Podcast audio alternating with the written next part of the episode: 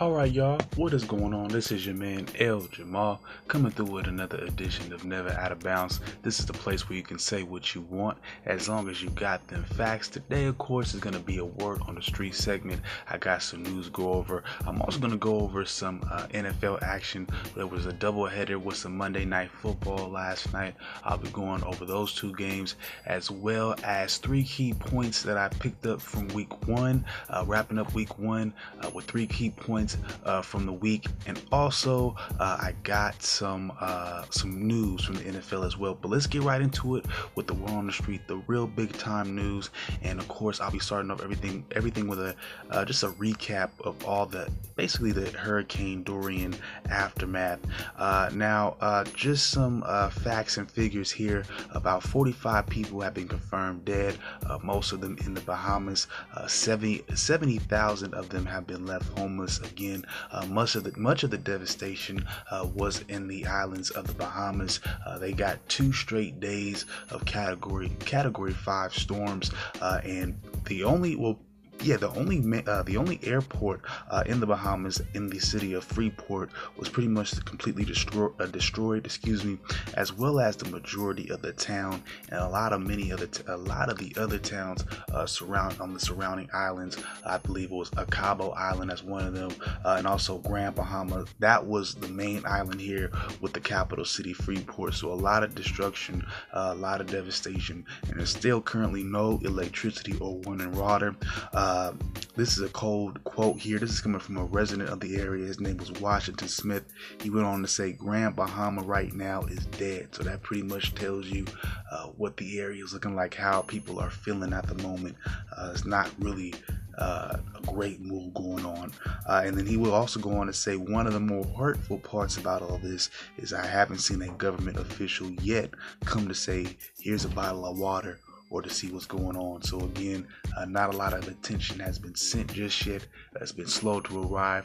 My question is, what has what has that government and what are those been what are those officials been doing with all that uh, that tourism money? Uh, that that that island and those areas have been tourist hotbeds for decades, and you know I mean, what do you have to show for it? I mean, who's been reaping the benefits here? So, I mean, again, that's, that kind of sucks. I mean, you kind of see where they haven't put you know, a whole lot into their infrastructure. Who do you blame for that? Uh, but again, uh, there's been a lot of devastation. Again, the main airport to the Bahamas has been destroyed. A lot of major cities there as well. Uh, in the town of High Rock, 14 people still remain uh, missing in a, in a population of 300. So that's a significant number of people. Uh, still a lot of, still hundreds of people that have been uh, left to be accounted for. They're still, you know, as you would say, missing. So again, dire straits right now in the Bahamas. Uh, the damages have reached $7 billion. And the cold part now is Trump is denying access to people that don't have U.S. visas. So there you go. Uh, some people to go back home but you have no home. Your home is dead, uh, according to one of these people here. So it's a it's a very hectic scene. That's kind of trashy what Trump is doing right now. Um, um, and again, I got a question. You know what have what has that government been doing with their infrastructure. Again, uh, they get tons of money uh, through tourism and stuff like that. So I'm I'm imagining you have to have something to go into that uh, disaster fund or anything like that. I mean, do you guys not get? I mean, they must not have uh, hurricanes run through there. It must not be a very, you know, pertinent problem because they seem to be very unprepared for the situation, and that seems to be uh, the coldest thing about it all but moving on, uh, there is uh, there it was able to reach the southeast United States, uh, but by the time Hurricane Dorian did, it will reduce to a Category Three and eventually to the Category Two uh, when it reached Florida and also the Carolinas. Uh, the storm will bring slight flooding to the coastal areas and also spawn tornadoes in northern uh, South. I'm sorry, in North Carolina as well. But again, not so much. Not, you know, not as much extensive damage, of course. Not the seven billion dollars you know that the, the, Bahamas have. So again, they're all right. There are some damages. There were some deaths confirmed there too, but just not on the not on the scale of what happened in the Bahamas. And again, I, I believe part of that is because I do know, uh, regardless, well, for one, the strength of the, the, of the storm itself did die down. Uh, usually, uh, we see tons of destruction happen on this side as well. We've seen that with, with uh, many hurricanes such as Floyd, Andrew back in the 90s. Uh, you also had Hurricane Katrina that hit in 2005 or 2006 uh, as well. Those were strong, prominent storms that hit the United States. Uh, this time around, for one, uh, you know, it was a category two by the time it reached uh, the United States. So it really wasn't that damaging. Uh, but again, there was the flooding and all that. And also, these areas are a lot more uh, prepared for these situations as well. Uh, so you you saw that uh, immediately these areas jumped right into action, uh, rescuing people, saving people, or starting up again and repairing. Like I said, a lot of that is still yet to take place in the Bahamas. Uh, they've made official statements, uh, but as far as any uh, outside of outside intervention, like I said, the Coast Guard, uh, the U.S. Coast Guard, and also uh, Border Patrol, they were also able to. They did some re- uh, rescue efforts, but as far as a joint Bahamian government uh, type effort. That has not happened yet. Uh, but let's move on to my next story here. Uh, it's gonna we're gonna take it right back to the United States, and it's gonna be taking place on Capitol Hill. Uh, the Democrats are coming through with some new uh, gun laws, some new proposals at least. Uh, the House of Representatives Judiciary Committee, which is currently, you know, majority Democratic, uh, will be looking over three new gun bills in response to the shootings in Gilroy, California, as well as Dayton, Ohio, and El Paso, Texas. The Dems want to push, uh, well, and they pretty much already got this to an extent, but they want to push universal background checks on gun sales. They also implemented uh, red, well, they also want to implement red flag uh, legislation, which would allow courts and law enforcement to remove guns with, uh, from people who are deemed deemed a risk to communities. I'm not all exactly feeling that one because again, it, will be you know up. It'll be pretty much arbitrary if you asking the you know certain courts or certain law enforcement uh, you know agencies to, to be involved in that. I just feel that being a little bit arbitrary, and it'll be you know certain people in a situation that certain people that I have their guns taken away in that situation, and I don't feel like it'll be a fair uh, a fair you know, opportunity for people at that point. Uh, so I don't necessarily agree with that part, but I definitely understand the background checks. I get that you don't want anybody that has any type of uh, violent history of violent crime or threats against other people to to be able to purchase uh, a, firearm. I I could understand that to an extent. Um, now, other measures would include bans on high ammo magazines. I understand that as well, and also the purchase of weapons for any convicted, uh, for anyone convicted of a hate crime, either that being a felony or a misdemeanor. I personally get that too because as you can see over the past well the last few shootings that we've seen they've been racially motivated. So that makes some sense as well. Uh, and a new gallup poll revealed that almost 50% of americans are currently worried about themselves or a family member becoming a victim of a shooting. So uh, i think people in terms of public opinion is starting to change about it. Uh, i think a lot of people were opposed to any type of gun laws because again they thought it would be taking everything away and stripping uh, things away, with the exception of this of, of some of the red flagging uh, legislation that the Democrats have. I seem to be okay with it. Again, I'm not okay uh, with allowing the courts and the law enforcement agencies just just to be uh, able to do that. Again, I think a person has to show some type of track record, some type of involvement with a uh, you know a terrorist organization first uh, in order for y'all to feel you know threatened or something like that. To me it just seems like uh, you know the court or a you know like i said some police officers might just say hey let me just take your guns. I'm not necessarily okay with that uh, either. Uh, but moving on currently uh, there are some background check loopholes uh, Dems hope to take away, currently, such as uh, internet sales and also private gun sales, including gun shows. So, again, I, I agree with that. Uh, the internet is a little bit difficult uh, to maintain, of course. I can see that being a little bit difficult, as well as private gun sales, because again, you can't necessarily track that unless you ban private gun sales and gun shows. And I don't see that necessarily being. Um, easy for the Democrats to do, or even nec- you know necessary to an extent. Um, again but they are making it you know they are trying and they are putting some things together in order to combat this. So i will give them that.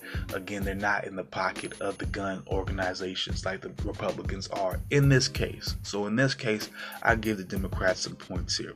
Uh, and also one of the main objectives though uh, is to ban all assault rifles which again I kind of agree with. Again, I, I, feel like as though they don't need to be really on the market unless people have certain licensing or certain clearance via the military or law enforcement. I don't think they need to be made available to too many people. Uh, and uh, again, I think if people are mad about these situations or mad about people wanting to, you know, take away these certain freedoms, well, you have to sit, sit there and say, well, why are people allowed? To, well, why are you not checking your kids? Why are people, uh, you know, getting access to these guns and shooting up the schools? So uh, there's questions that need to be accounted for across the board. I'm not uh, not 100% with all of what the Democrats want to bring in. But again, they are coming up with something, and it seems, for the most part, a lot of it seems to be logical. Uh, my final news story for news story for tonight. Uh, this is a news from the job market. Job market uh, job openings uh, fell again for the second month in July. Job growth is now at 158 jobs per, per month. Uh, usually, 100,000 jobs is needed uh, to keep up with the working population. So we're barely keeping up with that. However, uh, job openings this year actually dropped in total from uh, 7.2 million this year. It was 7.6 million in 2017.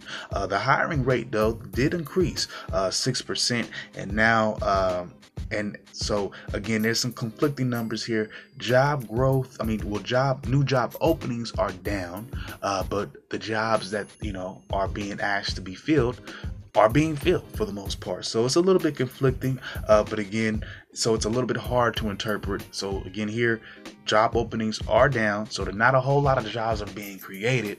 But again, when they're being put out there, people are usually filling them up. So it's a it's hit and miss here. Uh, and also the unemployment rate is still at a relatively low, actually a really low 3.7%. So again, things in that department are well again, the jobs just don't pay nothing, and the cost of living, especially in this state, is you know too much. So again, yeah, the jobs are there, but they're not paying anything, so they're not really that worth having. Just to be honest with you. Just saying. I want to take a quick break, y'all. When I come back, like I said, I'll be getting into the NFL. We have some Monday night football to go over, and some news, and some uh, some takeaways from Week One as well to go over. So I'll be right back, y'all.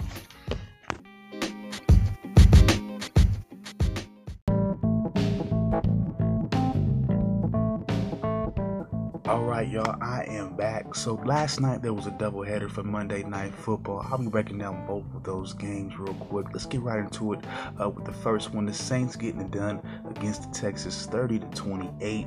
Uh, this one was a nail biter, I know, for the Saints. Uh, they go to 1-0 to start the e- start the year. The Texans dropped to 0 and 1. Uh, let's get uh, let's break down the stats here, starting with the Texans. Now on offense, they were led by quarterback Deshaun Watson. He went 20 of 30 for 200. 68 yards, three touchdowns. He threw for an interception, however, but he did have a rushing touchdown. Uh, on the ground, Carlos Hyde led, led the way with 83 rushing yards. Wide receiver uh, DeAndre uh, Hopkins led this core here with eight catches, 111 yards. He also had two touchdowns. Will Fuller also had 69 receiving yards and a touchdown. And wide receiver Kenny Stills had a receiving touchdown uh, as well. On defense, the Texans were led by defensive back Bradley Roby. He had nine total tackles. Safety Justin Reed, aka Eric Reid's brother, had nine total tackles. And linebacker Whitney Mercilus had five total tackles, a sack, and an interception. Now, uh, moving on to the Saints, of course, they were led by Drew Brees offensively. He went 32 of 45 for 370 yards. He threw for two touchdowns. He also threw a pick as well. Uh, running back Alvin Kamara led the way on the ground. He had 97 rushing yards. He also had seven catches for 72 yards. Latavius Murray was able to get a touchdown on the ground, however. Uh, in the air, uh, wide receiver Michael Thomas, he led the way with 10 catches, 123 yards. Ted Ginn Jr., he also had uh, seven catches and 101 yards. And also wide receivers Tre'Quan Smith and also quarterback Taysom Hill caught receiving t- caught touchdowns as well. And on defense, the Saints were led by safety Vonn Bell, who had seven seven total tackles, uh, and linebacker Alex uh, Anzalone had five total tackles and a sack. Defensive end Cameron Jordan had five total tackles and a sack, and also defensive end Trey Hendrickson had three total tackles. Uh, I'm sorry, yeah, three total tackles and two sacks. The Saints as a team for six sack, uh, six total sacks, and uh, the game was won on a last-second uh, field goal by kicker Wil Lutz. That's how you do it. Uh, there were a couple questionable calls that went in the Texans' favor. Of course, the Saints were happy about that, but in the end, they were able to get the win. So I'm I'm pretty sure New Orleans is happy there you go. That's how they start off the year. And let's move on to the final game of the night. The final game to cap off week one. My boys, my Raiders, got it done against an old rival, of course, the Broncos. 24 to 16 is the final score there.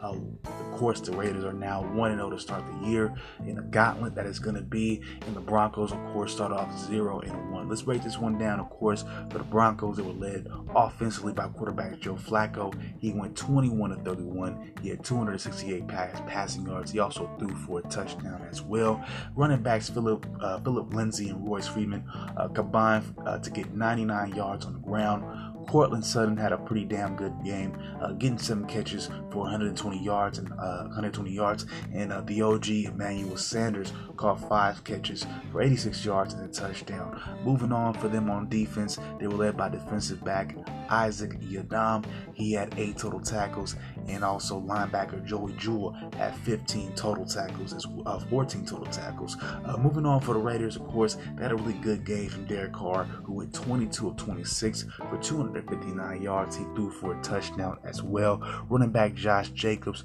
had a really great uh, rookie debut, going for 85 yards on the ground. He also had two touchdowns. He also had 28 receiving yards on top of that.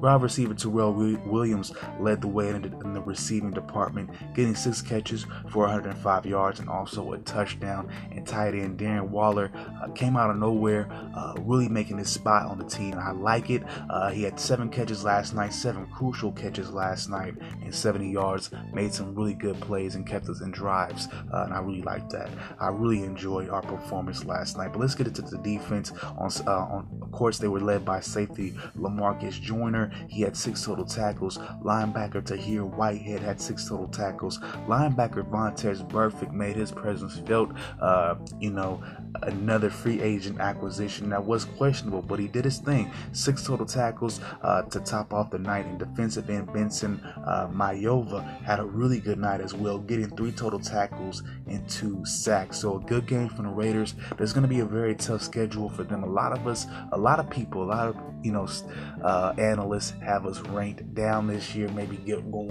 four or five wins. Uh, last night I saw things uh, that made me very positive. Uh, and again, I was a little bit iffy on them. Even in my preview. But I could see this team getting uh, eight and eight, uh, maybe even pushing for nine wins. It's not crazy. I know people might scoff at that. Some people might scoff at that. But I saw some really good things last night, and I'll get to them in a little bit, just a little bit later. Uh, but let's move on to the big news uh, going in Finishing off this week and going into week two, Nick Foles, quarterback for the Jacksonville Jaguars, he was placed on IR and actually underwent an MRI today to fix a broken left collarbone. Uh, he injured it in, fir- uh, in, the first quarter in Sunday's loss uh, to the Chiefs in Kansas City. Uh, he did throw a 35-yard touchdown before going down. He also went five of eight overall for 75 uh, passing yards. Uh, the backup Gardner Minshew stepped in to replace replace a few Foles, and he went 22 of 25, so not too bad. He did throw for 275 yards and a touchdown. Uh, the Jags also recently traded a fifth round draft pick to bring in quarterback Josh Dobbs uh, from the Steelers to back up Minshew, and uh, there's no uh, there's no I, I I don't think there's been a guarantee uh, that Nick Foles will miss the entire season, but he's definitely on IR. And usually, when somebody's been placed on IR, usually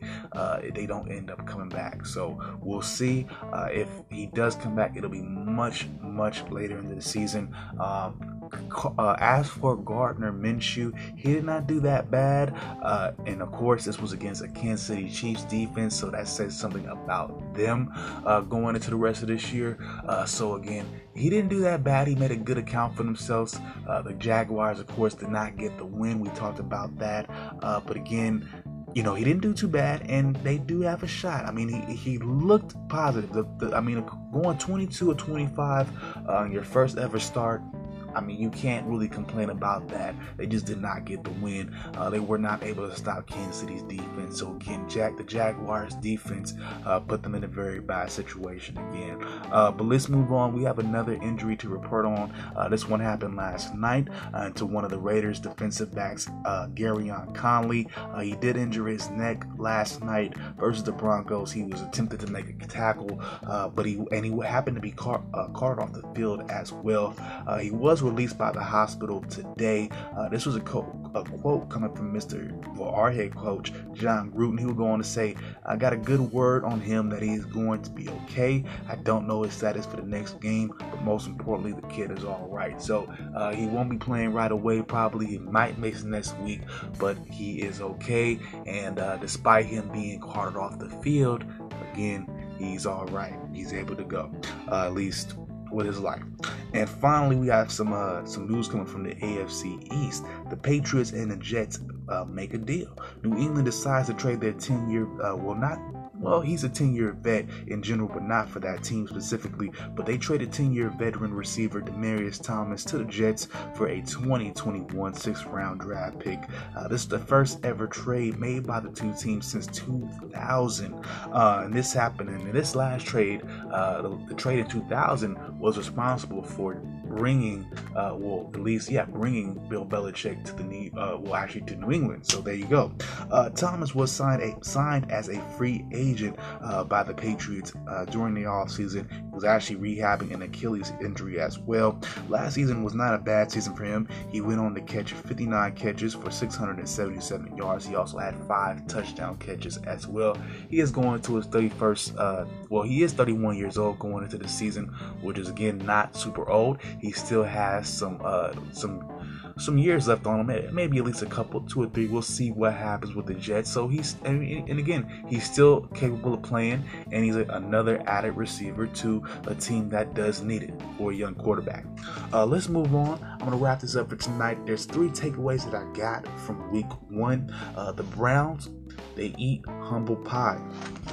For one, Baker Mayfield threw three interceptions.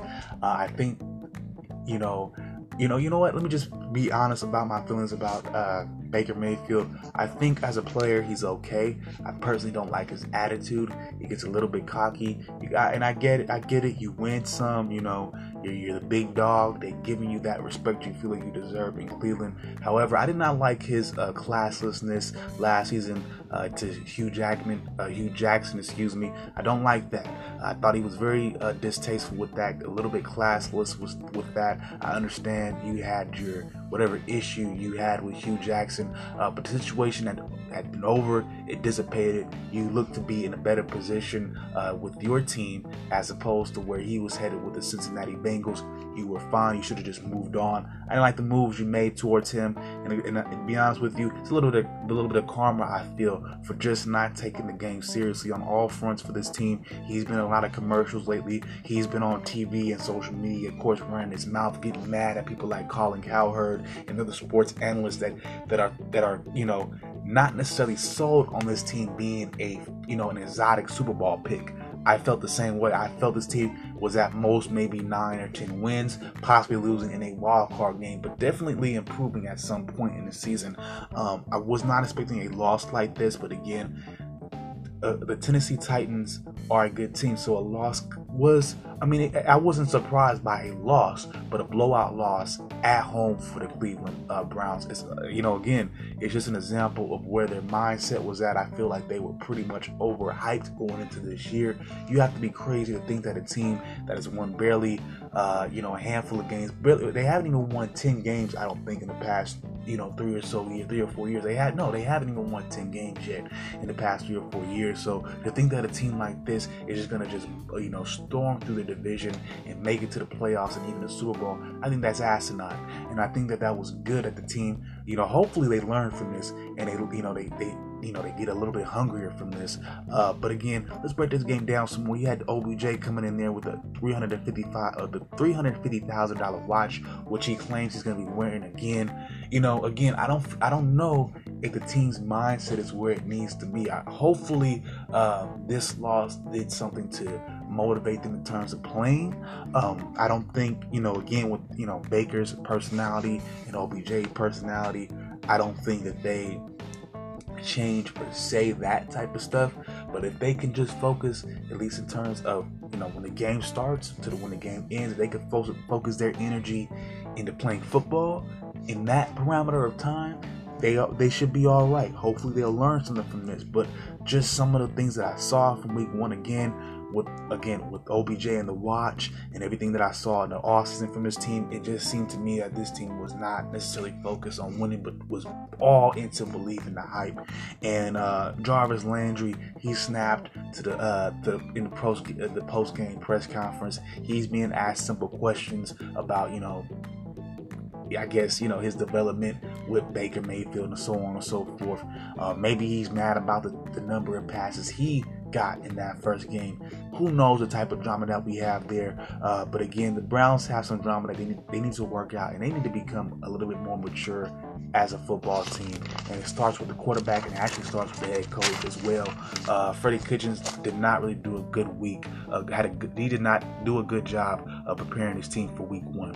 Uh, another uh, key point here uh, to wrap up Week One: do not sleep on Lamar Jackson. Of course, we already know about his running abilities. Uh, but last week he went 17 to 20 for 325 yards, 324 yards, excuse me, and five touchdowns last week on the road in Miami. Of course, it's against the Dolphins, but again, it's on the road for a second year quarterback. He has a new threat with Marquise Brown. He's uh, related to Antonio Brown.